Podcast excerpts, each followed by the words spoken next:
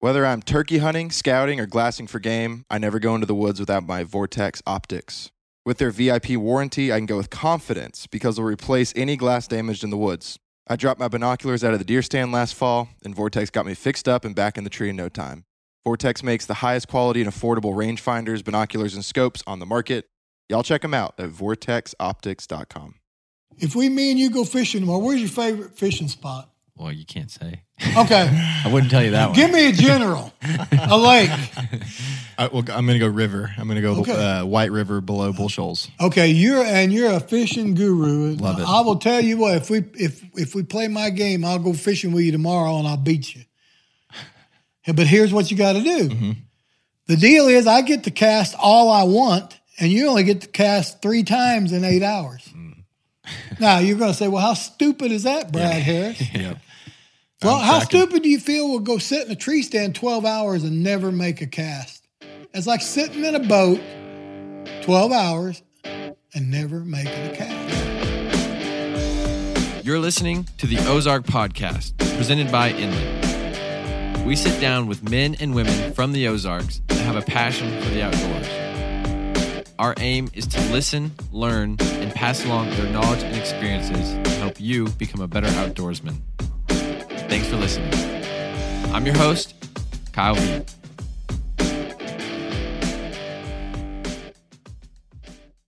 What's up, everybody? Welcome back for another episode of the Ozark Podcast. You've got Kyle Veit on the mic as always, and I am joined today by co-host of the show and my good buddy Kyle Plunkett. How are you? Man, I am really good. I've been uh, shooting my bow and a new Morrell target that my wife got me for my birthday. Oh, yeah? Getting excited about deer season, even though it's too many months away. We're a long way away. It is in my head as of now. It's we're we're getting there. I didn't know you were breaking out the bow already. I you you make me feel bad. I haven't started doing that yet, and now I know you're get you're trying to get ahead of me. Yeah, my goal is to out hunt you again. Yeah. So. Again, I don't know about this last year. I don't know, man. I definitely I, I took my fair share. I took a one buck. That was my first buck with the bow. There we go. Um, and I got a doe. I had a good I had a good season. Yeah, but did you get a bear? I didn't get a bear. I'm just playing. Didn't get a bear. Didn't- that's true.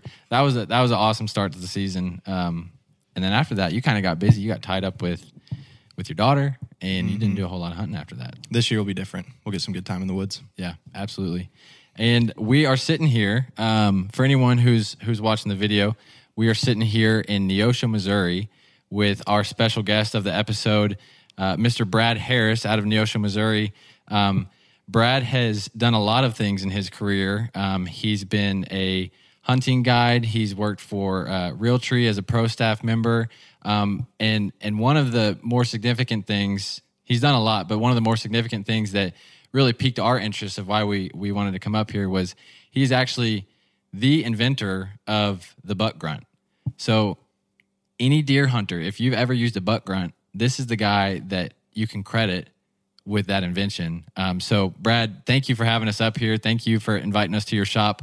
Right now, Kyle, do you want to set the stage? Like, what? Where are we at? What are we sitting around? Uh, for sure. I was gonna I was gonna say if you you need to get a look just to where we're at. Uh, go look on the Patreon, look at the YouTube page, whatever whatever Dan producer Dan does to to get this out. But we're sitting in how big is this place, Brad?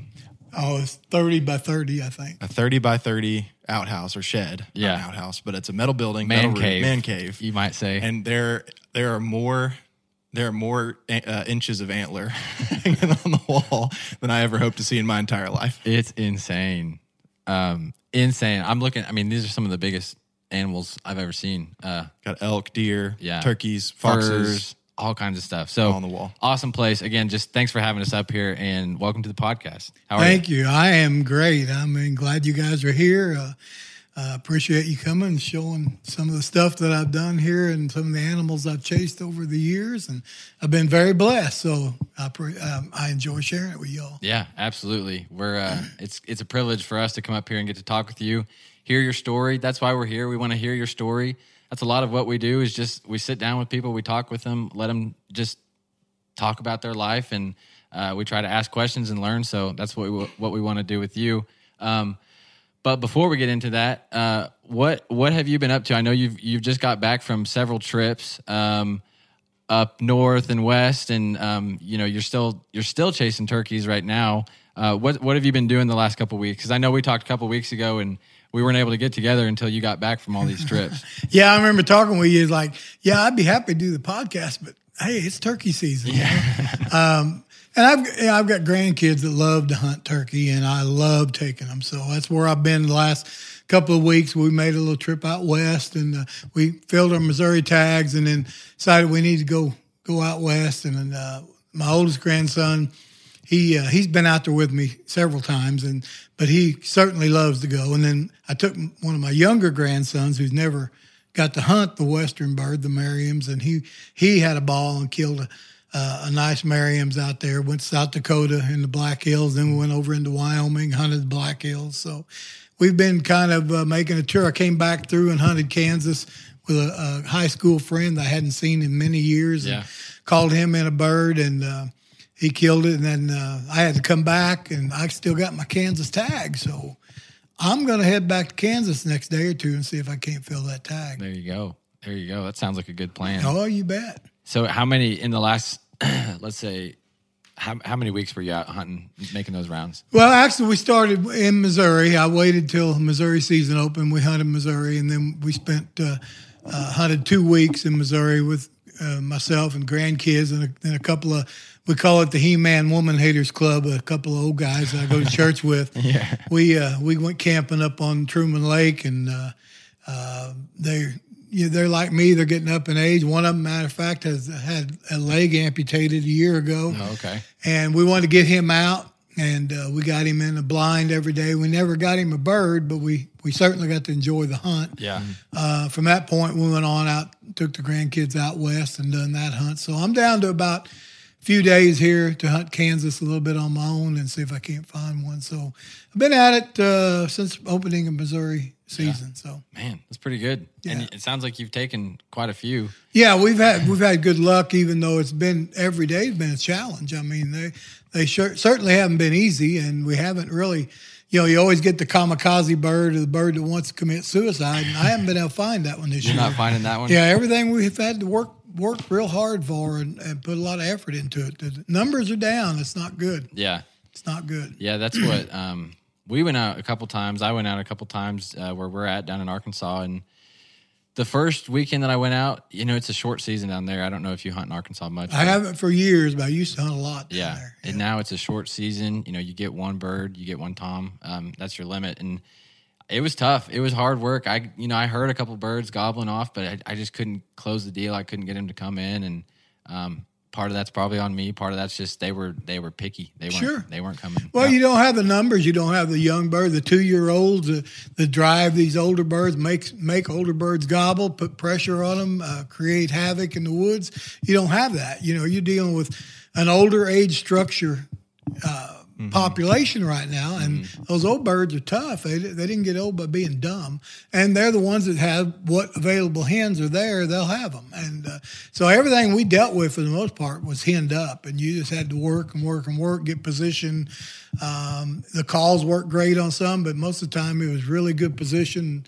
Um, patience this year is what paid off, you know. And uh, but that's turkey hunting, you know. It wasn't like the '80s and '90s when heck you, you messed up on this gobbler, you just went over the hill and got on another one, then another one, another one. That was the the easy part of turkey hunting, having that many birds to go to. You didn't have that this year. You had to kind of stick with what you you were dealt, and uh, so you had to hunt a little harder, a little smarter to make things happen. Yeah, yeah. It was. It, I definitely can see that. Um, it's it's tough. I mean, when you have a target rich environment, it's it's easy to learn, and it's you know you just have so much more exposure, and you get that. Like you said, you're talking about turkeys creating that havoc and kind of making that movement happen, and birds coming to you. They're just more willing to do that, and so it was tough. It was Yeah, definitely but fun, still fun, Still fun. Absolutely. There's no such thing as a kamikaze bird in Arkansas.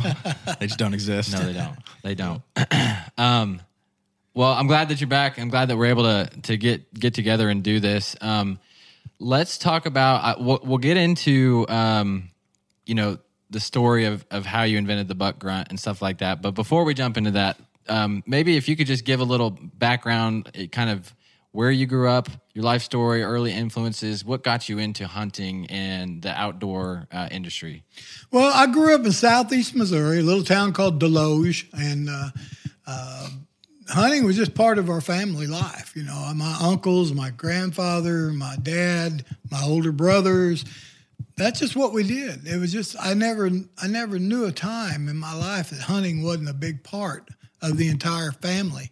Um, and so you know it just came natural to me and i had a lot of good teachers. And uh, i really got interested in it at a very young age. I was probably eight nine years old whenever i'd spend uh, sunday afternoons after church we'd always go out to my grandfather's house and visit and have dinner uh, about every sunday. And uh, grandpa was quite a hunter. And he, of course he was up in years then and had had not hunted for many years when i had started you know, quizzing him about it, right? Questioning him about it and getting the information. And uh, so Sunday afternoons, I spent set listening to Grandpa tell hunting stories, and his hunting stories were deer or deer, uh, rabbit, squirrel, small game. That, that, was primarily all Grandpa ever hunted because that's all they had. They, the deer numbers were slim. The turkeys were almost non-existent uh, when my grandfather and my dad grew up. And uh, so small game was their big deal, and quail, upland birds, some. But uh, uh, but Grandpa really built a fire in me. One day he was talking about squirrels, and he talking about uh, calling squirrels, mm. making them making them present themselves. And I'm thinking, wow, I need this. Yeah. I need to get a squirrel come looking for me. Yeah. And Grandpa took an old, he had an old bolt, and he had a piece of a cedar flat cedar uh, striker, and he would strike that cedar on that on the the threads on that bolt, and okay. it would simulate the bark of a squirrel. Really? And he would tell me, he said, "Now, Brad," he said, "when you're hunting them, and he said that squirrel goes in a nest or he goes in a hole, he said, just sit down and be quiet. Just be quiet, 15, 20 minutes. Don't make a sound. Don't make a move." He said, "Then get this little call out." And he said, "Just tap on it a few times." He said, "It'll get their curiosity up and they'll come look. And he was right. I mean, it would be squirrels going in a hole. I'd sit down and wait, do what Grandpa told me. I'd bark a little bit, wouldn't be long. They'd poke their head out and I'd shoot them. Oh my and uh, I thought, wow, this is cool. And you're uh, eight, nine years old. Yeah, nine, ten young. years old. Okay. And, and uh, dad, dad and mom would always allow us to go hunting. Once we learned and dad trained us in safe firearm safety, they were glad, uh, more than happy for us to go to the woods or go to the creek versus go to town. Okay. So they encouraged us to spend time in the outdoors. It kept us out of trouble, and uh, and we loved it. So yeah, at a very young age, we were out chasing small game, and, and with mom and dad's blessing. And uh, being raised, there was nine kids in my family. All nine of us are still alive. I'm number seven. All right. Uh, I've got four older or three older brothers and uh, three older sisters. Um, my older brothers all hunted, and I so I had them to follow around and Yeah. learn from them, and it, it became a competition almost. Sure. I mean, you wanted to outdo your brother, and I wanted to make sure I killed more squirrels or as many as they did, or uh, whatever that may be. It created some competition, and and that wasn't all bad. I mean, we uh, we love what we did, but we we went to uh, we went to kill stuff. You know, uh, I hear a lot of people talking about, well, I just hunt for the fun of it. That's not the way I was raised. We hunted to go kill something. right. And it was, uh, you know, it was kind of a badge of honor to fill your tags or get your limit, whatever you were after that day. That meant you put the effort in, and you did. And when you come home and you were shy of your limit, um, you you didn't work hard enough. Uh, you need to learn from that, and so that was a that was a big driving force of me becoming very competitive when it came to hunting with my older brothers. Uh, and like I said, it wasn't a bad thing because it allowed me to go on and make a living in the hunting industry because of that competitive edge uh, that they had that built in me. Uh, we even took it so far with 22s and squirrels. You kill six squirrels as your limit. It wasn't how many, you know, how many. If you killed your six, they all had to be headshot. So there was no shooting a squirrel Yeah. in the body. You were getting specific. Ruining meat. You you were getting specific, and so you not only killed your six squirrel, but you kill you had six headshots. So you had to be patient Mm-hmm. to get that headshot. You know, you could just see a squirrel blasted out of a tree, great, but not not in our world. You had to wait till you got a good view of that head, Mm-hmm. so you could shoot him in the head. So you come back, say, "I've got six. They're all six headshot. Well, I got six but only five are headshot. Right. You know, Uh, you lose. you lose. and uh, and uh, again, it, it just it made you made you learn patience. Uh, made you learn to pick your targets well. Um, made you um, you know it made you become a better hunter. Mm-hmm. You you had to learn uh, a lot of the uh, little things that gave you those headshots. Right. You know? So And that too, I even think at a, at a young age, you're it's not just the marksmanship of getting a headshot, but you're learning about like okay, processing the meat. Yeah. If we're gonna eat this. I don't want to put pellets or a, a bullet right through the, the heart of the meat where Yeah. all that good stuff is. See, I, I agree with that hundred percent. But then I went to a to a guy's house one weekend and we went squirrel hunting. I come back with six squirrel shot in the head, and he reamed me out. And his deal was he loved the brains. Oh. You don't shoot squirrels in the head because they ate squirrel brains. Oh yeah. We didn't eat squirrel brains when Yeah. Grew up. We ate squirrel meat, but I ate brains with him that day, and they were good. Yeah. And I realized that he wasn't kidding. I mean, He that was was his serious. delicacy, and headshots were not part of that of, of his his harvest. You know, he wanted that head left alone, and Yeah. so we weren't real good at that. We we were head hunters, and uh, uh, but there are there is reasons when you wouldn't want to head shoot him. But for me, I like skinning a squirrel, and if he's shot in the head, that meat from the neck back is untouched and absolutely awesome. Yeah. So, Yeah. yeah, it makes a big difference. Yeah. Learn something new every day. Absolutely. I've never heard eating squirrel brains. Really? brains. How do you cook? I've heard of that. You know, uh, one of our teachers uh, where we went to school used to do that. Eat squirrel brains? Or eat squirrel brains. Yeah. Yeah. How do you cook them? They boiled them. They boil them. boiled the skull, and it was amazing because I I grew up in a family that ate everything we killed, Yeah. and we never ate squirrel brain. Never even heard anybody talk about it. Yeah. And he would boil these squirrel skulls and take a huge metal spoon and crack them in the head, open that up, and, and eat the brains. My goodness. And uh, he got me to do it. It Yeah. was very good. It was good? It was very good. All right. Absolutely. We're gonna have to try that. Maybe. Maybe. You might. You sound hesitant. A little bit. Yeah. I don't blame you. But it sounds it sounds like something we should at least try. At least. try. Sure.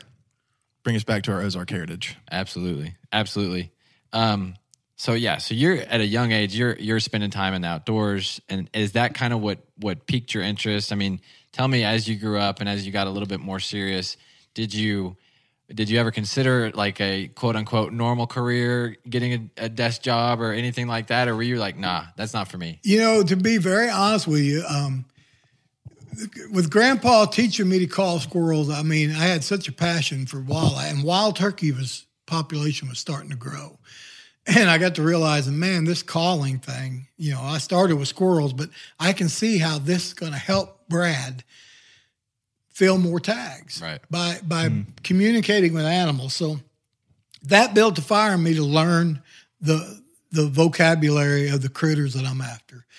Um, with wild turkey, this was you know this was back in the 70s. Wild turkey's popularity starting to grow. By the late 70s, early 80s, we started seeing quite a few wild turkeys, and it's like, man, this is this is where I'm going, you know. So I took the calling that Grandpa taught me.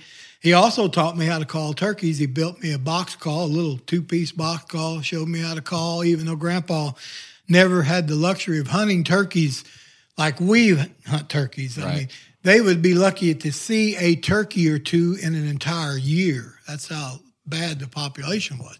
But Grandpa would always go out and fiddle with them, and he learned to call to them.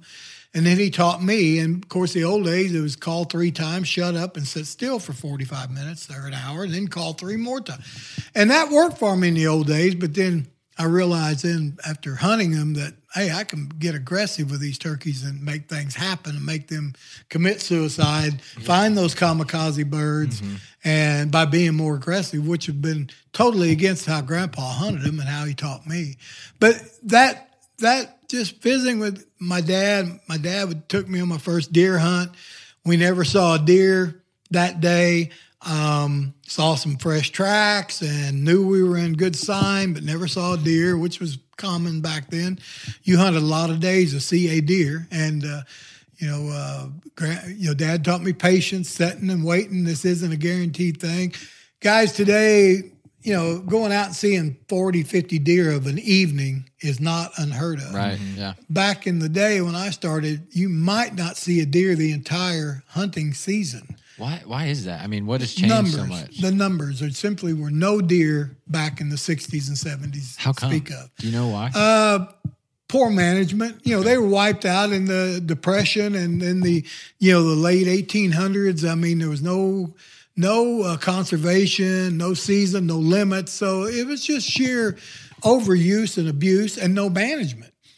Uh, when it became popular in the 40s, 30s, 40s, 50s, t- conservation uh, became popular, started getting support from the land, from the people, and uh, and all of a sudden they realized they can manage these critters and have a healthy population, and the carrying capacity of the land, you know, wasn't wasn't anywhere near what it should be, and great conservation's brought that all upon us, and uh, we have been blessed to be a part of that and see that. I've been blessed to live it from the very slim days in the '60s to the the heydays of the 90s and even early 2000s on wild turkey is just incredible. And the white-tailed deer, same way. I mean, my gosh, look at the numbers we have today and the bag limits, and it's just great conservation. It's just uh, it just took a while for it to catch hold, and uh, uh, but that's the real reason behind it. And it changes your hunting tactics. I mean, I started out being very passive and and doing what grandfather told me to do, and set long, long periods of time, call sparingly, not booger a turkey because it might be the only gobbler you get to work the entire season. right. Whereas then I lived through the ages where, oh my God, there's 20 turkeys gobbling right now, and I can get to any one of them. They're everywhere. and I don't have to stay on this one if you don't play my game. I'll go to the next one, or I'll go to that one. At 11:30, I'll kill one over here.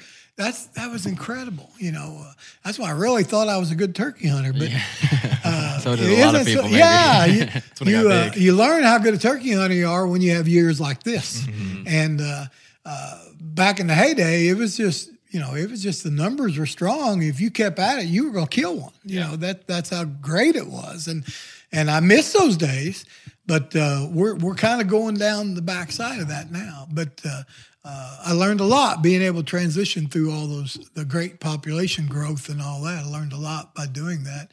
But that passion of calling uh, started with uh, with the squirrel, but then turkey really the turkey calling really drove me to to pursuing an, uh, um, making calling a part of my everyday hunt, no matter what I hunted Okay. and uh, I spent a lot of time calling, and I had a lot of people tell me you need to call in some contests. Well, contests back then were at the local pub, and there'd be three guys calling, and they'd ask for two, two or three calls, and and I said, no, I don't need to do that. Yeah. Well, you need to do that, man. I had guys, friends I hunted with, said you you call well, you could you could win those.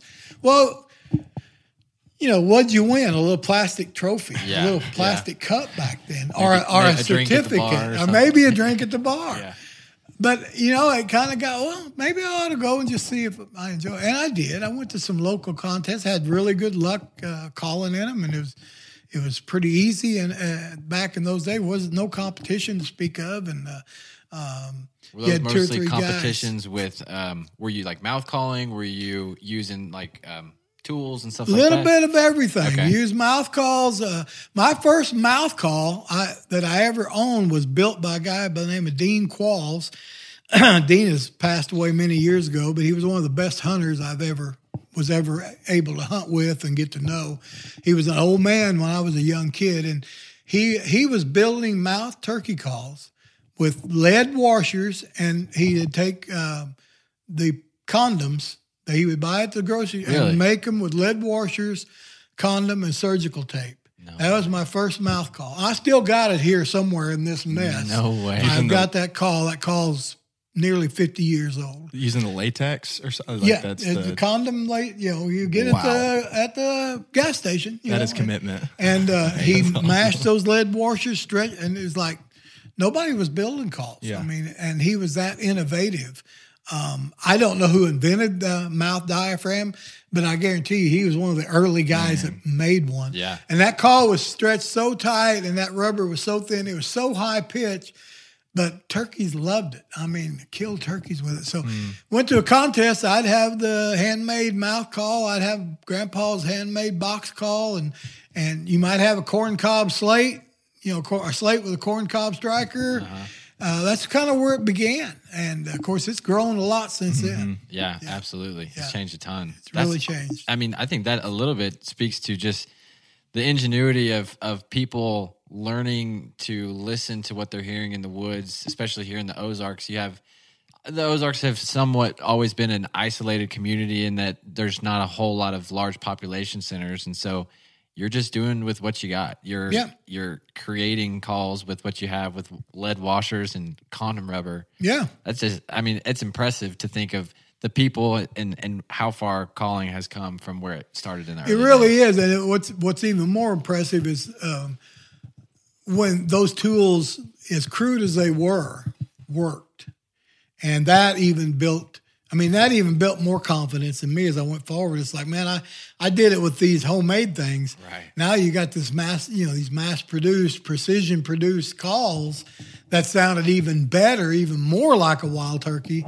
It's like, wow, this is cool. This Yeah. is this is getting right now. It gives you some confidence in Yeah. your tool, I'm sure. It really Going, like, does. I, I, we have these things that are n- now near perfection. and it- Absolutely. that's you know that's for sure going to work if two washers and some rubbers. That's gonna work. right. That's that's really cool. that's crazy Yeah, and it, it, you know those guys were all pioneers. I mean, and people you'll never hear of. I Right. mean, and lots of them from north to south, and especially a lot of the southern states. A lot of them old timers were building calls back when very few people were turkey hunting and knew anything about a wild turkey, but yet they were building calls and. Uh, whether they were duck hunting or whether they were goose hunting, they would. I seen some calls made out of reeds. Uh, they would cut those reeds in the swamp and they'd make the barrels and put i've seen everything used for the reed material from plastic credit cards to where they'd cut them out and make something work the neat part is is they realized that communicating with wildlife was a plus. You know i'm a bad shooter okay? I've been hunting with, with a bow all my life and and guns and i'm not a great shot by any means. I need my animals close. Yeah. Now, if I get them close, my confidence level goes way up Sure. on where my arrow's going to go, where my bullet's going to go.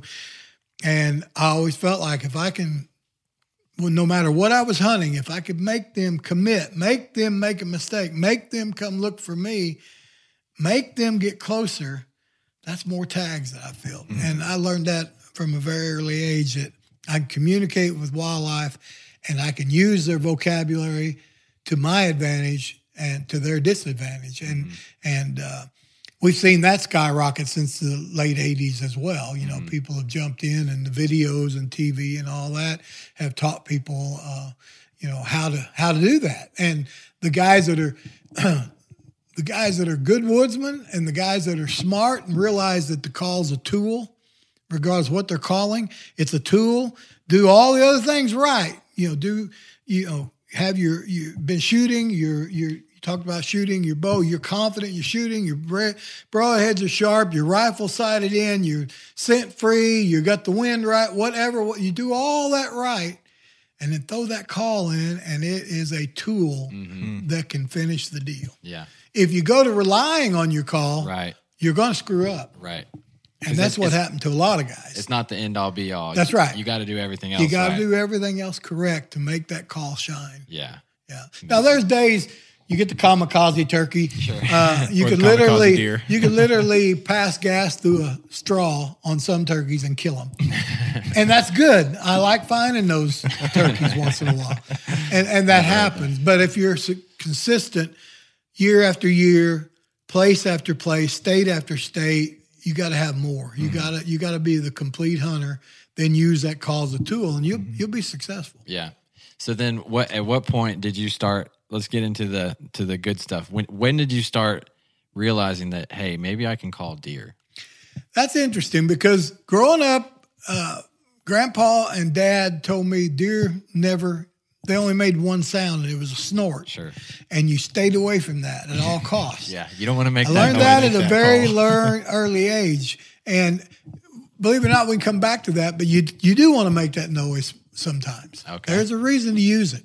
There's more than one snort. And the only thing the old timers knew was when the deer snorted, they were running Right. and leaving. And so they, in their mind, that's a call you don't want to touch. Yeah. And you don't want to hear deer snort in the woods.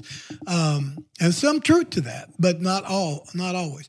But um, I actually was. I had in 1976. I was working in an open pit mine. I had just gotten married. I had left the company. Uh, we we concrete cement finishers, a company, a family business. I'd left that because I needed some benefits. Had child on the way, so I worked in this open pit mine, which is one of the better paying jobs back then at the time. And uh, the neat part about it is most of those guys that worked there, and there may have been 70 or 80 other men there. Uh, I was just a boy.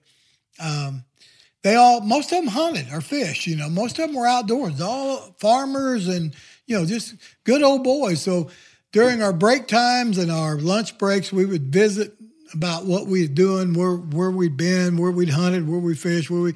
That was the stories that went around with our group, and uh, for the most part. And some of them were really good hunters. Some of them are really good hunters. And where are you at? This is I was in uh, Missouri. in Missouri, southeast Missouri, around Desloge, I think uh, Bonne Terre area. Um, two or three of those guys I became real good friends with, started hunting with a lot. Uh, very knowledgeable for guys back in the 70s, in my opinion. I learned a lot from them. I think they learned a little from me, especially about the calling side. Um, but one of them came in one day and he said, Hey, Brad, uh, my brother Jim heard this noise and he said a, a buck made it of like a four point standing right under him he said he saw him do this he watched him do this i said what'd he do and he said he went eh, and pinched his nose made a little grunt Yeah. I said really he goes yeah he said jim said he's he said he's seen him do it he heard him do it And he said when he did it another buck came in come walking right up i said really mm. okay so he proceeds to teach me how to pinch my nose and grunt, which I can't do much anymore. But back then, I've worked at it, Yeah. so I could learn it. I was grunting deer before I ever heard a deer grunt. I never heard the term grunt by any other hunter uh, at that point in time. You never saw an article. You never saw. It was non-existent. Deer didn't grunt. Yeah. Okay. You're just going off of what your buddy I'm Jim said. what my buddy said. Yeah. Yeah. And the following weekend, I was at a little place called Mingo Swamps in southeast Missouri. It's down at Duck Creek, and Mingo was a waterfowl area. It's a nothing but a swamp, but it was uh, bow hunting only. okay. And we would go down, had some good bucks in there. You had to hunt in the water, but you, you had good bucks. And I was down there, and, and of course, this was before I was hunting bucks. I was hunting deer, okay? Okay, Anything with hair on it. Yes, sir. Um, if it had a little bone sticking out of its head, that was a bonus, you know. So, but I'll never forget, I got up in that tree. I was hunting with the old Baker climbing tree stands, which I loved, I love to this day. And you could hunt, you could climb the cypress trees for 30 feet before you found a limb. It was just incredible. Yeah. And I looked up, and here come a little six point buck, and I'm talking little. And he's traveling. He's 80 yards out, and he's walking a dead walk in that swamp water, making noise, but he's going somewhere. And my first thought was, buck. Wow, it's a big buck. Well, Yeah. it's like this. uh, I wanted to kill that buck bad, Yeah. and he's traveling. There's no way I'm not that good a shot. He's way too far. He's he's on a mission. What do I do? What do I do? What do I do? Grunt. Why not? I pinched my nose, went, eh, grunted, and he stopped. Whoa. Now what do I do? He stopped. What do I do? Fortunately, I'm fairly aggressive, so I just grunted again. As soon as he stopped and looked my way, I grunted again. That deer walked 20 yards, turned broadside. I shot under him six inches. I never touched a hair, and he ran off, but it was one of the greatest hunts I ever had in my life. Wow. Mm-hmm. Yeah. It dawned on me that I just came up with something that is going to make me a deer killing machine. Mm. And it did. I perfected the grunt of my voice. I grunted at every deer that was not in bow range, which was a lot. Yeah. And I was turning deer and making them come to me with my voice and killing them. Wow. And my buddy John and Jim were doing the same thing at the same time, and they were having the same success I was having. We're doing with our voice. And I think we're the only three people in this God's green earth that knew deer grunted. That's amazing. It was incredible. And I owe it all to John and Jim. They taught me yeah. they um i mean they, they just they were one type of guys that they just picked up on stuff in the woods great hunters, great coon- killed their limit squirrels like we did. I mean, they took it serious, killed the turkeys. They were just good woodsmen, and they learned and and they weren't afraid to try things. And I'm the same way. Well, that stuff all just fell into place for me. I mean, I'm already turkey calling now. I'm calling in contests. I'm killing turkeys around the state, and uh, uh, very good success rate of calling them in. And then all of a sudden, the deer thing just like, wow, Yeah. this is this is above and beyond. And you know, 1976, I took my first elk hunt, and I had my first encounter with bugling at bull elk, and it just came in the mid 70s. Just came to me: communicate, call, you know, confuse, Right. misdirect, entice. It all falls together, and uh, from that point on, it was just. It was just Katie bar the door. I was killing deer, grunting in deer, and we weren't telling nobody. I was gonna ask We at this point, are you like, nobody. oh my gosh, I have this amazing secret I have to tell everyone, or were you you were keeping it in? We back in the old. You never told anybody anything. Okay. You know, you just very close knit group, and so there was just a handful of us knew anything about it for for several years, actually, four or five years. Uh, that only came about from a turkey calling contest. I entered. I actually traveled. It was funny. I've got pictures of it. I got my Vietnam camouflage on, and I'm headed to Kansas City, which I'm not a city boy, and that's all the way across the state Yeah. four and a half hour drive going to Kansas City and calling a Mid America Open. That's the biggest contest I ever heard of. And uh, I'm going, you know. So uh, my wife, she went with me and we, we drove out. It's just hilarious. Here's this I had long hair and beard, and Vietnam camo on, blue jeans. And here I am with the some of these guys that came from out of state and uh, guys I'd heard about, didn't know.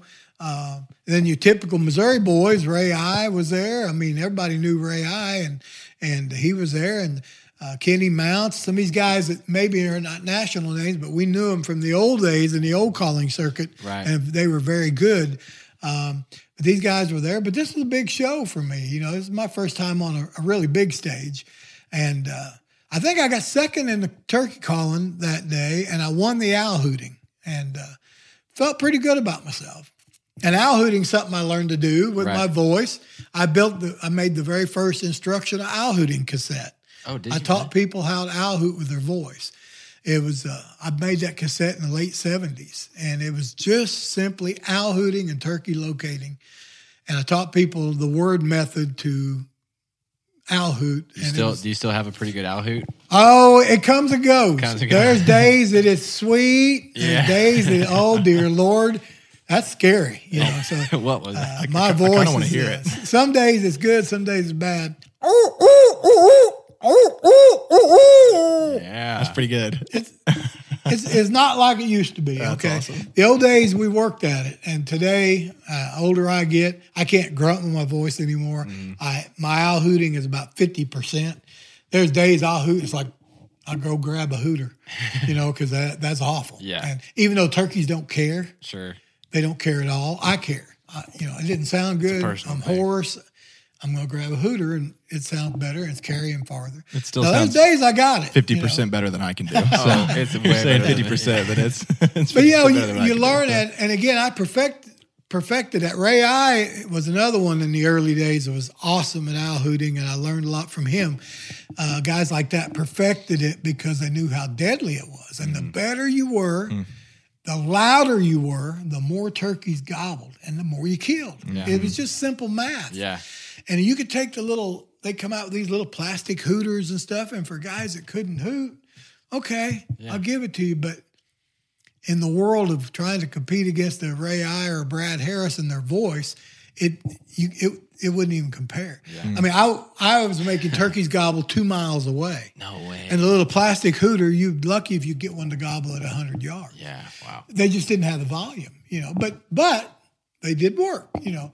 Um, nowadays you got better owl hooters, but still, I have yet to see an owl hooter on the market that can c- compete with a really good voice hooter that's got some volume. Yeah. I mean, he can make the woods ring for miles, and it makes turkeys gobble. And Yeah. that's uh, you just okay there, there, and there, okay, and move again, hoot again, and so we we did that, yeah, for kind of fun and entertainment, but for most of us old guys, it was for real. It was for a reason.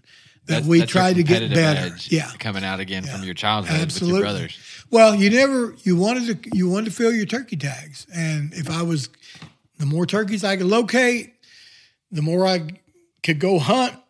Because of locating with a good owl hooter and my voice, the more I killed. The better I got at grunting deer, the more confidence I got at grunting to deer. Uh, the more I learned about them, when, why, and what fors, uh, the more deer I killed. And some of these deer I, on the wall, the only reason I killed them, they came to a grunt. And uh, there's deer in here on the wall that I didn't even, I knew I was hunting big deer because of the sign. Right. This was before trail cameras and all that. Now you can got pictures of them, but even before that, I knew I was on good deer by the sign I was hunting. But it didn't mean you seen them, you know. And growing up in the Ozark, you boys know what I'm talking about. You just don't see deer a half a mile away. No, you don't. So you had to hunt sign, and uh, even hunting sign didn't mean you know you were in the you were in the game. It didn't mean you were going to close the deal.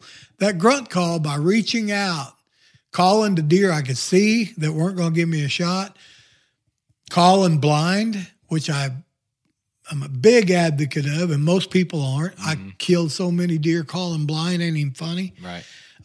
the better I got, the more I understood, the more deer I killed and the more deer I called. Um, you know, sadly, there's so much misinformation that goes along with calling. Yeah. Uh, you read articles and and and I'm not saying people lie by any means, but they just don't tell the whole truth. You know, for instance, talking about that first deer I grunted in, he he's walking, he's 80 yards, he stops and looks at me. Well, if you read most articles, especially articles back in the 80s and 90s, and even in the 2000s about grunting deer, if they stop, look your way, don't call. If they're looking at you, don't call. That's the dumbest thing I've ever heard in my life. Mm-hmm. So many people lose deer because of that. Because they get them to stop and the deer heard something and looks, they're told not to call. That's crazy. So that deer just keeps walking. that deer just he well, I thought I heard something. Yeah. Oh, you're not talking to me? Okay. I'm I got plans. Yeah, I got stuff hmm. to do. That happens all the time. You can't, and you know, I, and I still have people to this day that say, ah, well, if they're looking at me, I won't call. You know, or you call more in one morning of turkey hunting than I call the whole season.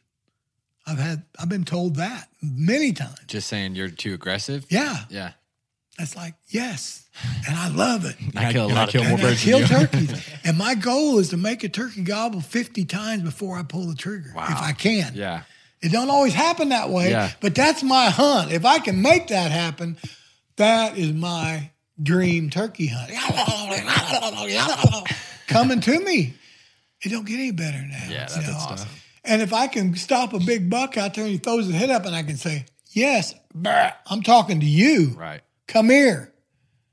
It's a, it's simple. Yeah. It's common sense. So cool. Brad, I don't know if this means we we come back closer to hunting season and just go in depth into some calling tactics, or if we talk off mic with the call someday. But I would love like a ten minute crash course. Oh man, we got yeah, we're coming back for because I sure. feel like I'm I'm in the tree, and you're you know talking about confidence in your calling and all of that. I feel like I have the right tools, but the whole time when it comes to calling specifically, I'm going. Sure. I have no idea if this is right. yeah. Right. Am I and doing I'm this I'm doing my best guess. I've I've heard my granddad and dad do it. I've watched the YouTube videos. I've seen what what you know what you're saying. The articles or some of the videos may be saying is the right thing. Yeah. But I have no idea what's actually tried and, and tested from somebody that's who the has thing. the animals on the wall to prove it. Right, Right. I'm yeah. you know I could be listening to anybody who's like, this is what you do, and for a guy not knowing much about what he's doing is thinking, sure, that sounds good. it's better than what I'm doing. Specific to the Ozarks, the and area that we specific to hunt the in. Ozarks. Yeah, because that's a different what's, game. What's really interesting is, like I said earlier, you don't have to be a great caller.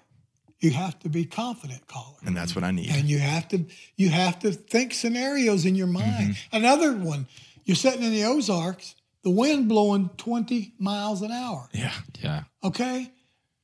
Another one you read about is don't call loud. Don't grunt loud. Oh, dear, don't grunt loud. Don't grunt loud. Well, what's the use of having a grunt call in your hand? And you go, eh. And it's wind blowing 20, 25 miles an hour. Yeah. It's like a drop in the ocean. What? Are, that's it. yeah. It's common sense. People say, "Well, how loud do you call?" I don't know. Mm-hmm. I'll know when I get to the tree and I see what I'm dealing with. Depends on the day. The wind, the humidity, the openness, the foliage. It's all common sense. You think about it and you react to it. Yeah. And you, I learned this. I went to Kansas the first time they opened whitetail for non-resident. I drew a Kansas tag or bought a Kansas tag. I don't think you had to draw. And I went out there and it was hunting linear habitat on the creeks. Well, linear habitat means there's a little row of trees down one side of the creek and a little row on the other side, and you get up in a tree and you can see a mile Right. out this way, and you can see a mile out that way. Farmland. Yeah, prairies, fields, Yeah. And I'm sitting there with my little grunt call from the Ozarks, and I look out there, and there's a buck chasing a doe a half a mile away, and another buck appears, and he's standing over him, and they're just, and I got my little Ozark grunt call, and eh, they cannot hear me. I could have blew it a million times. They cannot hear me. I'm watching them. They are not throwing their head up. They're not hearing me.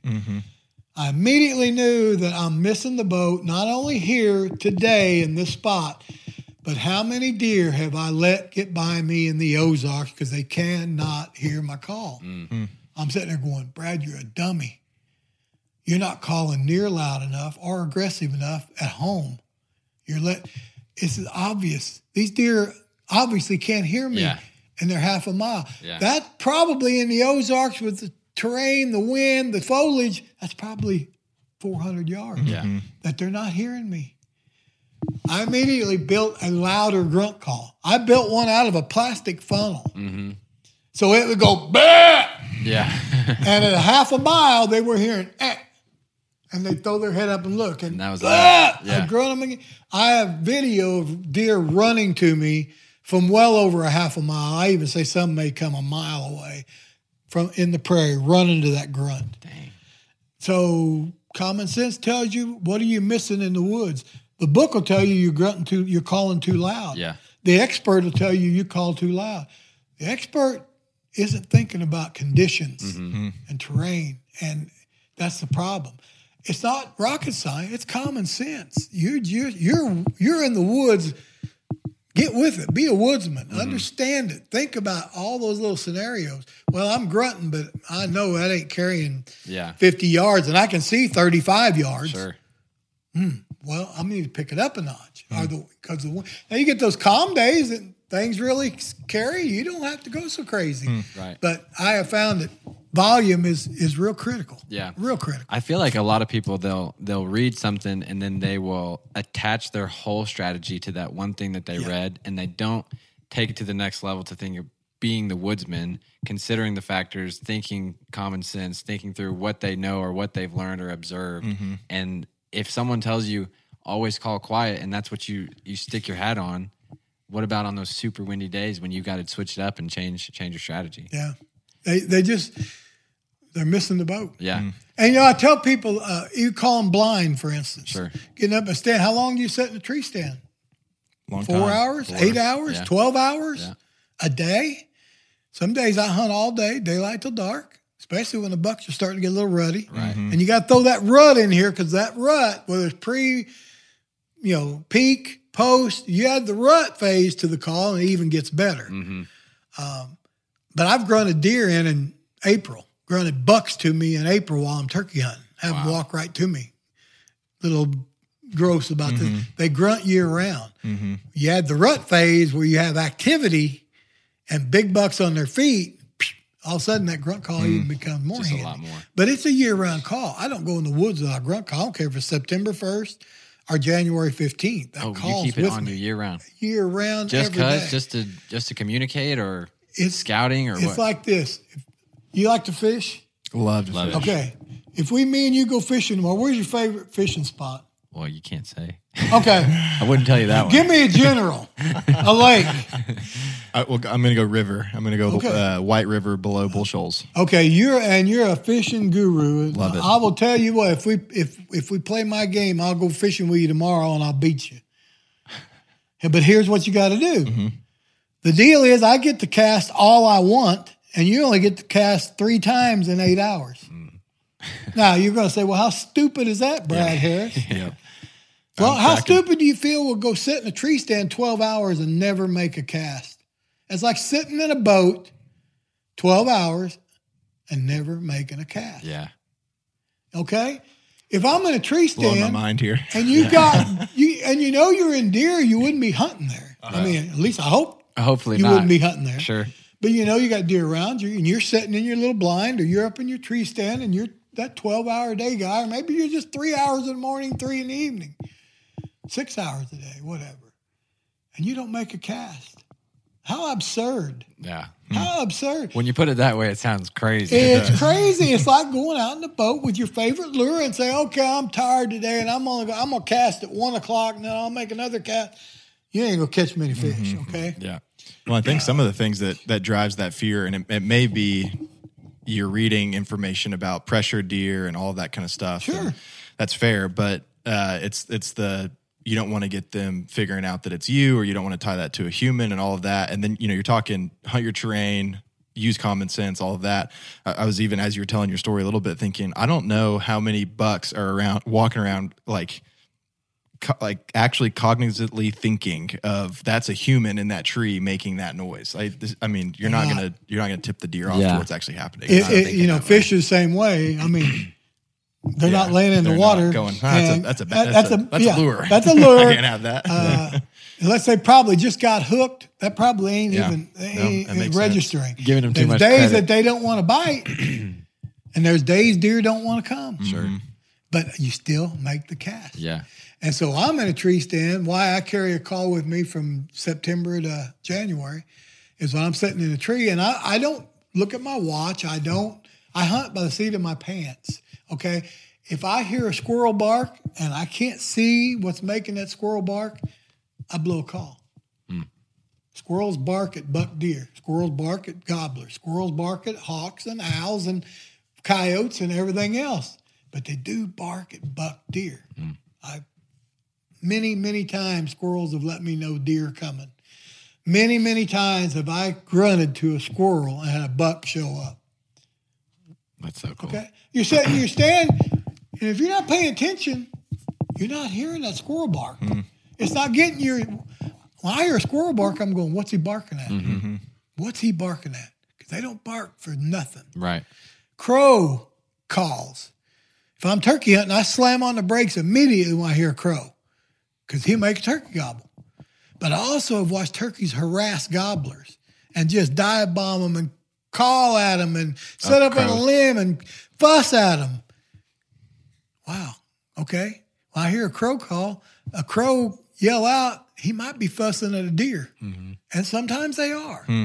It's amazing that those other animals will alert you to something going on. It isn't always deer by any means, Right. but it's worth taking note of. And if you can't see what made that squirrel or that crow chatter, blow that call. All you're doing is throwing out a sound saying, Hey, come here. I'm a deer. Come here. Mm-hmm. Come Yeah. here. You've made a cast. Mm-hmm. Right. And on good. and on top of that too, even how many times you you hear a noise behind you and you don't know what it is, but you turn and then you see it's a squirrel, but then at that point you let your guard down and you start moving again, and Yeah. you don't you don't even consider that oh well it could be moving or barking at a deer or a buck coming in, and you've already you've let your guard down now. You haven't called. You're now you're moving, and you've just done everything wrong. That's right. You messed it up. That that's probably your biggest problem with blind calling and not you know when you can't see the deer. Uh, blind calling, what gets most people in trouble, they forget they made a cast. They forget they've made an invitation. Within two minutes after blowing the grunt, and they're going, "That Brad Harris is an idiot. There ain't nothing gonna come. He's an idiot. Where's my peanut butter and jelly sandwich?" And you start ratting around, and the buck sees you and hmm. blows and runs off. And then that Brad Harris, an idiot, that deer come in downwind, and you know it wasn't. See, it ain't ever the hunter's fault. It's somebody else's. fault. You get it's yours. It's your fault. if you Brad. make a cast with a fishing rod, I'm usually on red alert. yeah, Uh, I'm waiting for that bump. I'm waiting for that bite. you got line in the If water. If you cast out a sound, you've got to stay on red alert. You've got to wait for that bite. That bite, he may walk in four, five, eight minutes later. And by then, you've dropped your guard and you're doing something else. You're getting your crackers, you're getting your drink, you're getting your chew, whatever, uh, and you get caught. I've gotten caught. And I give myself a real good talking to because I know better. yeah, but I've gotten caught, and you will get caught doing Mm-hmm. that. But Lord have mercy, there's a lot of dead deer in my truck because of those those uh, things that I do in the woods, Yeah. and the invitations and the casting that I make with sounds. you Yeah. know. I've got two stories that uh, are kind of pertinent to this this situation. But I remember uh, I was showing you off mic a little bit the deer or the bear that I got this last season, and uh, what tipped me off to the fact that I had a bear coming in because I'd been sitting uh, over the bait since noon and knew they were going to come in that late afternoon, but wanted my my scent to leave or all, all that kind of stuff. And I was looking through the woods with my binoculars the whole time, and uh, as right as the sun was starting to go down, and so it was casting all those weird shadows where every you can't really make out what's walking in towards you. And uh, I knew to start looking in the direction that the bear was going to come out of because I heard the squirrels start going crazy. And it was, I think it was the first time I'd made that connection. Oh, there's some, there's something happening over there. And I wasn't thinking, oh, the squirrels are barking at a bear, but I was thinking there's something going on over there. And I was bored anyway. I had put up the binos and here comes the bear. Absolutely. But then second story, uh, one, the first buck I shot with a bow, poor shot, too far away, all the stuff, and he he was hit, but he's hit far back, and he he kind of does the walk off, which is not always great. It's like something's something's wrong, but it wasn't a lethal shot. And so I pull out my rattling antlers and my buck grunt, trying to do anything to see if I can entice him to turn around or to figure out what hit him. Or I, I couldn't figure out what I was doing early on in my bow hunting career. And so I'm making these aggressive buck, uh, buck grunt calls and I was hitting the rattling horns and anything to see if I could get his attention to maybe even figure out, did I miss this deer? And is he going to come back? And as soon as I do that and I see him leave, I start putting up my bow and I'm I'm thinking I'm gonna have to get out of the tree and see if I hit him, if there's blood. And I look maybe 60 yards to my right and there's another buck coming in and he's standing there staring at me, big old deer, way bigger than the one I shot at. And then you know, I have to re-pick up the bow and re-pick up the antlers and re-grab everything and I'm trying to get him in. And at that point he's watching me. I mean, he's standing back there looking at me like, what's this idiot doing in the tree? Uh, but I, I remember that was the first moment I'm thinking, I just called in a different deer that was already coming to the commotion I was making. And I was, I was too naive or too Right. stupid to not sit there and wait on something else that could have come in. Yeah. And I missed the opportunity to, Well, see, another that's, buck that that's that evening. education. I Yeah, mean, you and- learn and from valuable, that. but- yeah, that'll pay off big time down the I road. hope so. Absolutely, big I have more of those stories than I do good ones. Well, you got to learn from all of them because we all have them. We all have the bad. Uh, I've had so many things that oh crap, I shouldn't have done that. Or, mm-hmm. boy, I should have been more alert, or I should have done that quicker, or whatever, whatever, whatever. Yeah. But it all goes back to the old memory bank, and it'll help you down the road. Mm, yeah. no doubt about it. Yeah. The other thing, I analogy with fishing is what did your your dad? Who taught you how to fish? Your dad? Mm-hmm. sure, Yeah. yeah. You know, my dad taught me how to fish, and you know, one of the first things he taught me when I hooked a bass was keep the pressure on, keep the line tight. Hmm. And I thought, hmm, why? You know, he's hooked, got hooks in. Well, I realized the bass can throw a lure pretty quick, mm-hmm, especially if you mm-hmm. give them a little slack. And so you, after you lose a couple of bass, you realize, whoa, Dad's telling the truth. Mm-hmm. Keep the pressure on, keep the line tight. It keeps things coming. And I use that same analogy when I'm calling the deer, elk, turkey. When I get them to respond, they like what I'm saying, I keep the pressure on. That goes against don't call very much, don't call very loud, don't call. I, I understand all the don't call things, but I also understand that if you don't keep the pressure on, it allows them to do things that probably to cost you. Turkeys, many times I don't keep the pressure on a gobbler hen interceptor. If I'd have kept pressure on, kept him coming, not giving him time to strut and wait, strut, maybe I'd have got him and killed him before she got to him. Or, uh, elk, same way, you know, bull elk, get him coming, get him coming, but you, you quit calling. He gets a little nervous. He doesn't like what he's he's not hearing now. Don't know where that bull is. Is challenging him. Gets spooky. Walks away. You wonder what the heck. You know, uh, deer do the same thing. Or they get deer for a lot of here guys. Well, I don't rattle and I don't like call because the doggone deer always come downwind. You know, most of the time you allow that to happen because you quit pulling. You quit reeling. You quit communicating. They get a chance to think, and their instincts tell them something not quite right. Circle down. Circle downwind. Make my nose. Yeah. If you give them that time, that instinct will kick in and it'll kick your butt.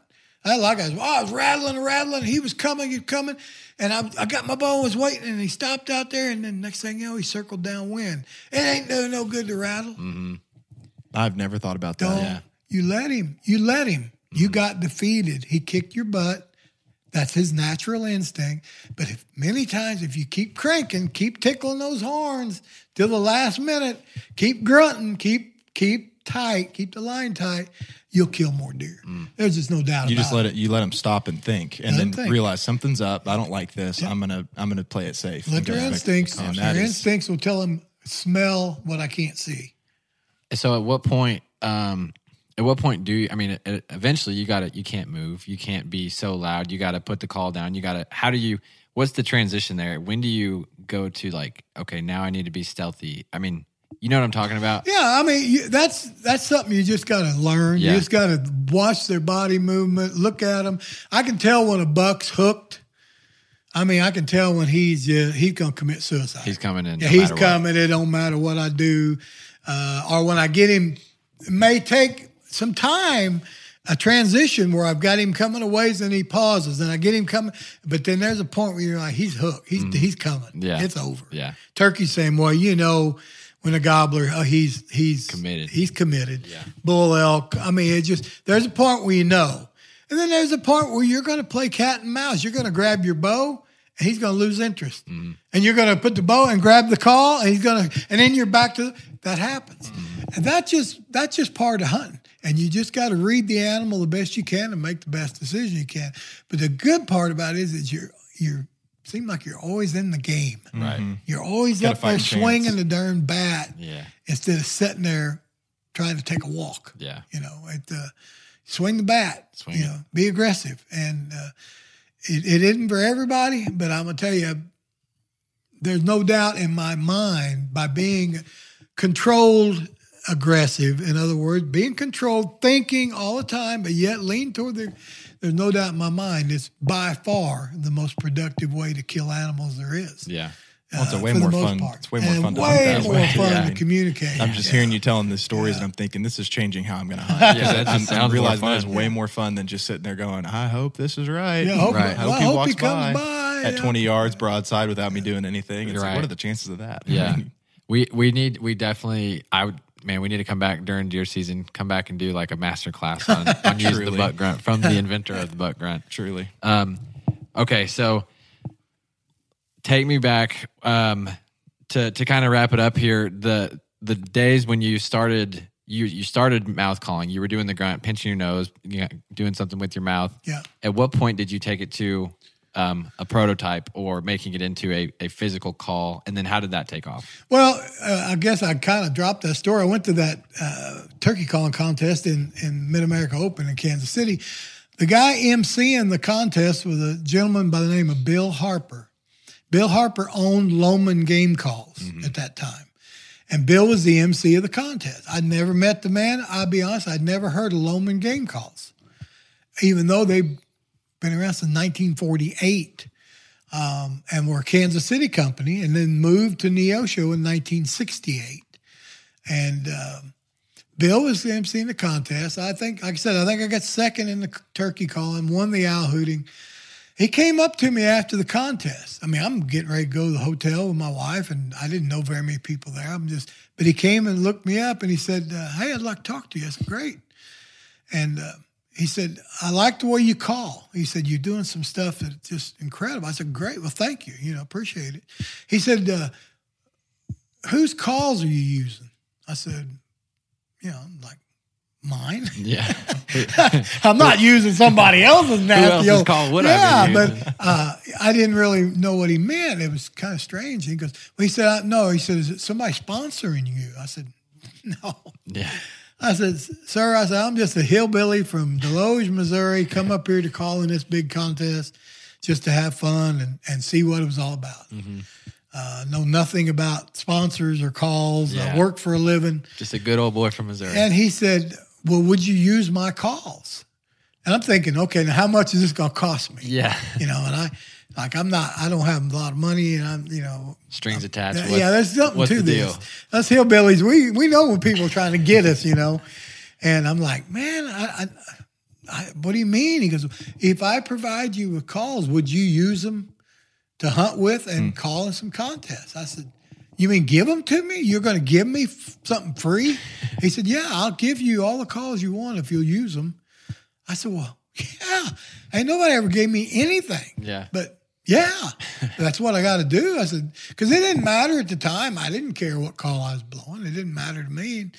They're all calls to me at that time. And he went to his truck and came back with a huge box just loaded with calls of all kinds, duck and goose. And I wasn't a duck and goose hunter, but uh, turkey calls of all kinds, slates and boxes and six or eight different mouth calls. And it's like, this is for me? For free. wow. I mean, it was more stuff in there than I'd ever had in my life. Yeah. It's like in packages and Yeah. new.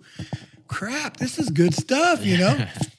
and uh, he proceeded to show me a few of them and talk about a few of them and kind of educate me, He gave me some catalogs of his company. And he said, Take these and try them out. And he said, I want you to let me know what you think. And he said, I really want your honest opinion. I said, That's all I know. I'll tell you exactly what I think. But I said, I'm I'm just a country boy. I don't know that I know. But I said, I'll use them and see what the. So I did. The turkey season's rolling around. I used his calls. He had some really good mouth calls. I mean, I was used to using a lead washer and a condom. Okay. Yeah. These were pretty cool. These Yeah. were actually manufactured mouth calls. Wow. And his slate calls were good, but he pulled out his box call and it was awful. Just abs. I wouldn't have carried that thing in the woods for nothing. It didn't sound like it was old yawky sounding. No, no. And so I hunted with his stuff. I called in a couple contests with his mouth calls and won some contests. And I'd call him up every once in a while and say, Well, I won this contest or I uh, turkey season came along. I killed turkeys with this call and that call. I said, but the box call sucks. I said it's bad. I mean, I wouldn't. I, I couldn't sell it. I couldn't promote it. It's just awful. And he said, well, "What? What do you think?" I said, "I don't know." I said, "I'm not a call builder, Throw it away. but it's bad, and you're selling that to hunters, and I'd be ashamed of that." And he, instead of getting mad at me, he was tickled to death. Next thing you know, he he's got me pays my way to drive to Neosho, five hour drive. I still lived in Desloge and paid my way down, bought my meals, uh, got me a hotel room. It's like, wow, this is pretty cool. He said, I want you to do a cassette tape. I want you to teach people how you owl hoot. I said, all right. And I he went to some studio. I did this cassette tape, and it's funnier than heck when I listen to it today. Yeah. uh, it, it's hilarious. But it did it did teach a lot of folks how to owl hoot and build some confidence. And then we went to work on a on a call and the box call, and we just devi- designed this this particular call, this dual chambered call Okay. uh, back in the late 70s, early 80s, and uh, just went from there. But he, we were building that call, and he stopped for lunch one day, and we're talking. He goes, "You deer hunt, don't you?" I said, "Yes, sir. That's my favorite." I said, "I turkey hunt for fun. I deer hunt for serious." And uh, he said, "Well, what call do you use?" I said, uh, "Well, I grunt." He goes, "What do you mean you grunt?" I said, I grunt. I said, is the first guy I ever told out of our circle that I grunted. Yeah. And he goes, I've never heard that. And I said, well, it's deadly. He said, well, we sell a snort and a bleat. And I said, yeah. We usually, us hunters around home, we run from any people who's got a snort or a bleat call. We don't get around them. but I said, we grunt and, and it's deadly. And so I pinched my nose, showed him, told him what I knew about it, why it worked, how it was working for me. And that afternoon, we were in the shop with all these duck call parts, barrels and chambers and reeds. He said, Can you make this? Can you duplicate that sound? And I said, I can try. And we went through all these parts and I would put them together, nope, put them together, nope, nope. You know, a couple hours into it, I hit a call, bit. it made the sound I'm looking for. I said, That's close, Yeah. very close. It's a duck call, basically. It oh, was, Oh, really? a, it was a, a duck call parts. With like loose, Yeah, loose. just a very vibrate. thin reed and very long reed, which will allow that reed to lift slowly and vibrate slowly. okay. And duck call reeds were much were shorter, stiffer, mm-hmm. get the high end, get that. But that deer, we figured out deer had to be much longer, much thinner, 7.5 thousandths mylar, which you couldn't use for a duck call. It'd mm-hmm. blow it out. Mm-hmm. You know, 10 thousand is probably the smallest you could use on a, a duck call. And most of them are even, you know, 14, 15 thousandths reeds are in most duck calls. So it took an extra long chamber and an extra long reed that was very thin, and, and man, all of a sudden we could hear that fluttering sound I was looking for. I said, "That's that's close. So I used that call. We uh, we used it without a tube for a while. Then we ended up putting a tube on it, and I found the tube gave it some volume and some range. Right. And uh, didn't matter to the deer. They liked whether you had a tube on it or didn't have a tube on it. If they could hear it, they liked it. Uh, but that that's how it started. He was already in the business. He owned the company, and he had enough insight. Instead of um, going ah, he had enough confidence in me, and he had enough insight to say, "Wow, deer market's way bigger than the turkey market." He had all these hundreds of calls for turkey. He only had two for deer, and one of them was suspect. And but he had enough vision to say this could be big. I didn't have enough vision, Yeah. nor did he have enough vision to say we need to patent this. Right. We need to trademark the name. We didn't. Yeah. We just I was happy to give it to him. He was giving me free stuff. He Yeah. was taking matter of fact, he was gonna take me on hunts and I was guiding Johnny Morris Senior from Bass Pro and Johnny Morris Mm-hmm. Junior. I was guiding people like that and getting paid to do it. It's like, Yeah. whoa. Like, yeah, take that call, you know.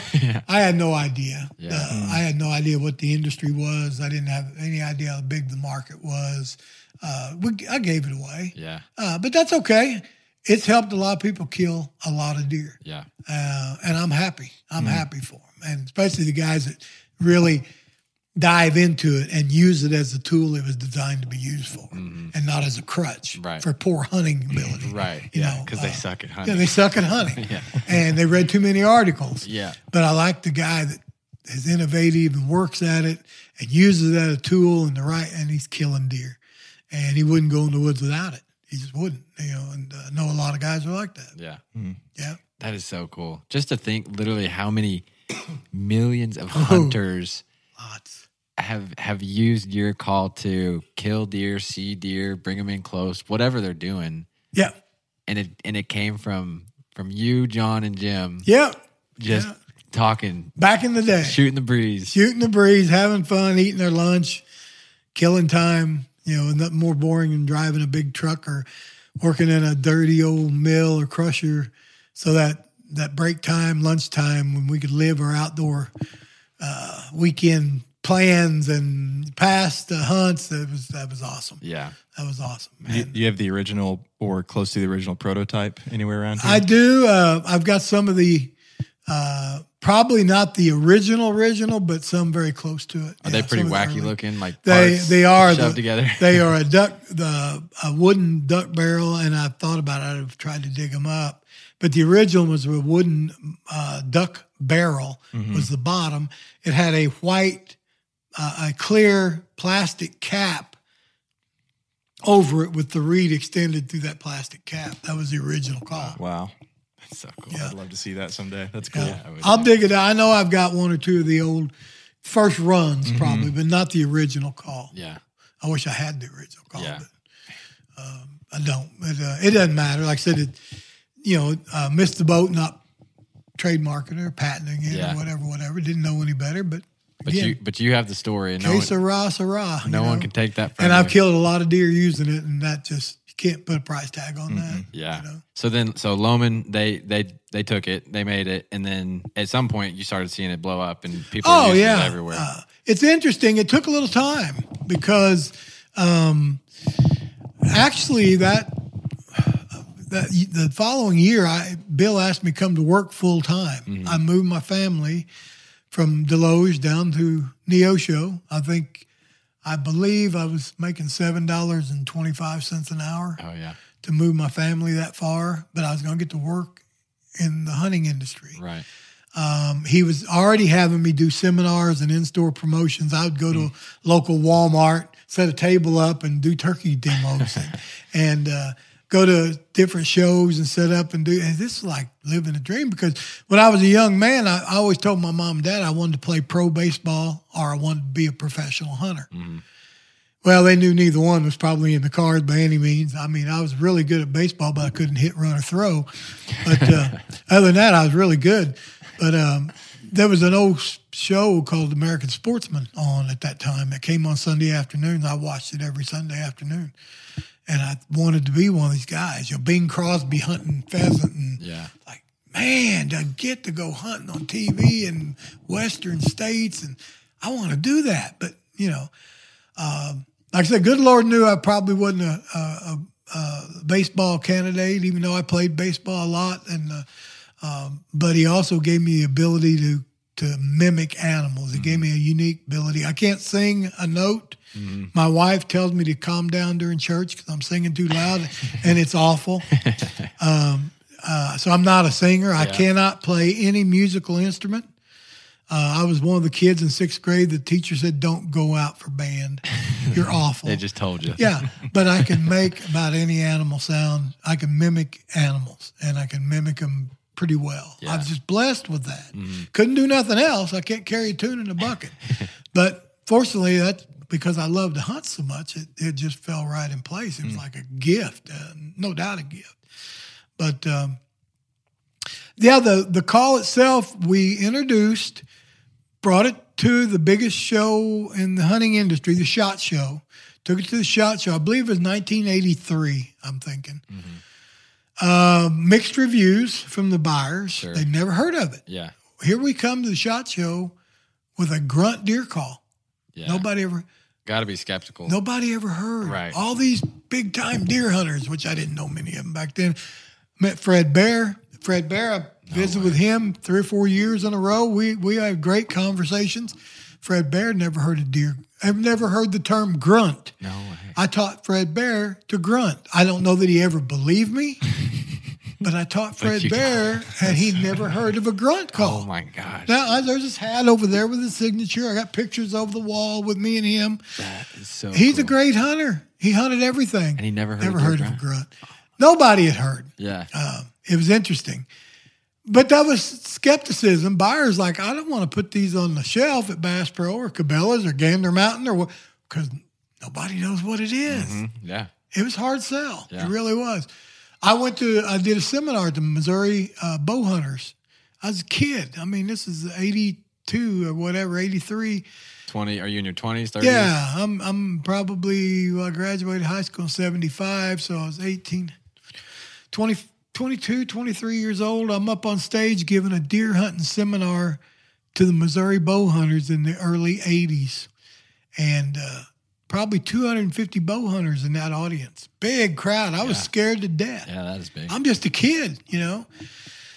Uh, I got up there and did my thing. I talked about scent control, tree stand placement, scouting, stuff that I knew, stuff my dad taught me, grandpa taught me. I was, you know, sharing. I wasn't come I wasn't making nothing up. This is stuff that I had been taught. And I get towards the end of the seminar, I said, Now guys, I just want to share with you one thing that is new. You've never heard of it before. But I'm going to tell you right now, I think it's going to be the greatest thing since sliced bread to kill bucks, and that's grunting to bucks. You could hear a pin drop. I pinched my nose, made the sound, and there was 250 people in the audience. 200 of them were on the floor laughing. oh, man. Kid you not. Scared me to death. I mean, it's like I was embarrassed. Yeah. And I'm going. I did. And I'm like, didn't know what to do from there. They're laughing at me. And it's like, I don't know what to do. I panicked. It's like, I'm, I'm not kidding, guys. I swear, I'm telling you the truth. I'm just, I swear. And when it was over, I had grown men, adult men. Uh, after the laugh, I got mad. yeah. And that wasn't a good thing Yeah. uh, back in those days. But I got mad because it's like, I'm not lying to you. Why would you make fun of me when I'm, this is as serious as I can get? And this is my passion. And I had grown men come up to me and said, Sonny, I've been hunting 40, I've been bow hunting deer 40 years. I ain't never heard a deer make that sound. You're crazy telling, I had guys come tell me that. I was like, sir, I'm sorry. I, I, I understand. Yeah. But I've had bucks walk into me and I've killed them Wow. because of that. They didn't believe it.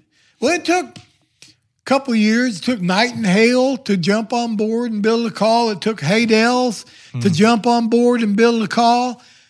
And it took a couple years of guys saying, I'm going to try that. And enough of them had success that all of a sudden it gave the grunt some validity. Wow.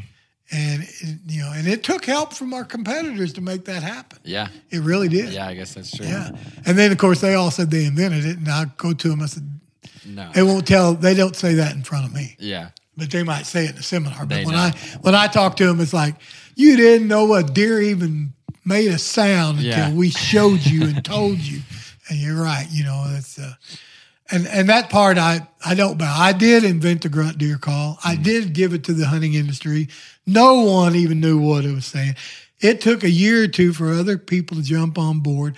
Uh, a guy by the name of Larry, Dr. Larry Richardson, a year later came to me and he said, "I've got acoustics."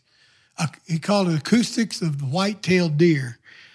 He worked for some university in Texas, one of the big ones and they were doing deer surveys. I've got that sound on tape. Full year later, Yeah. that he discussed, he was the first guy that I knew that actually substantiated that yes, deer make mm. that sound. Wow. So and from then on, it just ballooned. It's now everybody's done it. Everybody's invented it. Oh yeah, it's old, old. But still to this day, half of them don't know how to use it. Yeah. They just don't know how to use it. That's crazy. Yeah, it is. That's crazy. amazing. What a story, man. That's just insane. To to think about how big it is now. I mean, I can't name a deer hunter who doesn't have one in, Truly. in their bag. You know what I mean? Yeah, And to think that there was a point in time not that long ago that not that long ago. people laughed you off stage. They laughed me. me more than once that happened. That was the worst Yeah, by far, yeah. and that was the most embarrassed I'd ever been mm-hmm. at a seminar, and that was probably the maddest I've ever been in the in the hunting industry. Yeah. Once it was over, it's like, but now I understand. I mean, there is a lot of windy people out there. Mm-hmm. There is a lot of misinformation. There is a lot of heroes that are out there giving advice right. most of them don't know crap. They, I'm sorry, but Mm. Yeah. that, you know, but in in that era, I didn't know a lot of blowhards. They were solid hunters. Told you what they knew, and it was verbatim. Yeah. It isn't that way today. I mean, people do anything for a sell. Sure. There's no doubt about it, and it's sad, but that happens. And Yeah. um, there is no magic. There's no magic in anything out there, and you can. I mean, I can go on and on about scent, scent uh, free stuff, and I mean, I make the scent free companies mad because I tell the truth. Yeah. There's a reason use that stuff. There's a reason why it works and why it doesn't work, and you got to use common sense to make it work for you. You know, uh, but you know, to this day, it's like forget the wind, just hunt. You know, uh, oh, don't call, especially if they're looking at you. I mean, it's just stupid stuff. But this has some validity, but they're not telling the whole story. Right. Yeah. Not telling the whole story. They don't care if you kill a deer. They just want you to buy That's their right. stuff. Want There you to go. buy something. That's a great point. Just trying to sell it. That's crazy. Well, Brad, I think that's a great place to end. What a story. What, Yeah. the, to think about the impact that that has had on on millions of people and, and hunters probably across the world. I mean, it's just crazy to think that, and it's and it's cool even to think that it started right here in the Ozarks. in the Ozarks. Yep. I had never even knew that. That's so cool. Yeah, in a place where nobody ever heard deer make anything but a snort. That's awesome. Crazy. Well, Brad, thank you so much for for having us up here and, and for telling us that story. It's great to meet you. We definitely want to have you back on sometime closer to deer season and go through a master class on on how to use the butt grinder. Just cover so many. It, I can think of so many topics that we could cover with you. Absolutely. Anytime. So- anytime. Long, long as I'm not hunting, we're okay. That's right. Yeah, we'll we'll plan around your catch, that, catch schedule. that early season or off say maybe, season. maybe we do it summer. Yeah. Yeah, there you summer. Yeah, well, we can always record it. Yeah, release for sure. There you go. later. Yeah. Yeah. Cool. Elk, elk starts about the mid of September. Oh, that's fair. It, it goes uh, goes crazy from there. Gotcha. Very good. Well, thanks again for having us. And uh, to our listeners, if you guys enjoyed this episode, let us know. Uh, make sure you're following the podcast and um, leave a rating review. And uh, we'll see you next time. This podcast is hosted by Kyle Veit, co hosted by Adam Treese and Kyle Plunkett, and produced by Daniel Matthews. To sponsor an episode or for general advertising inquiries, reach out to us at the Ozark Podcast at gmail.com. Thanks for listening. Until next time.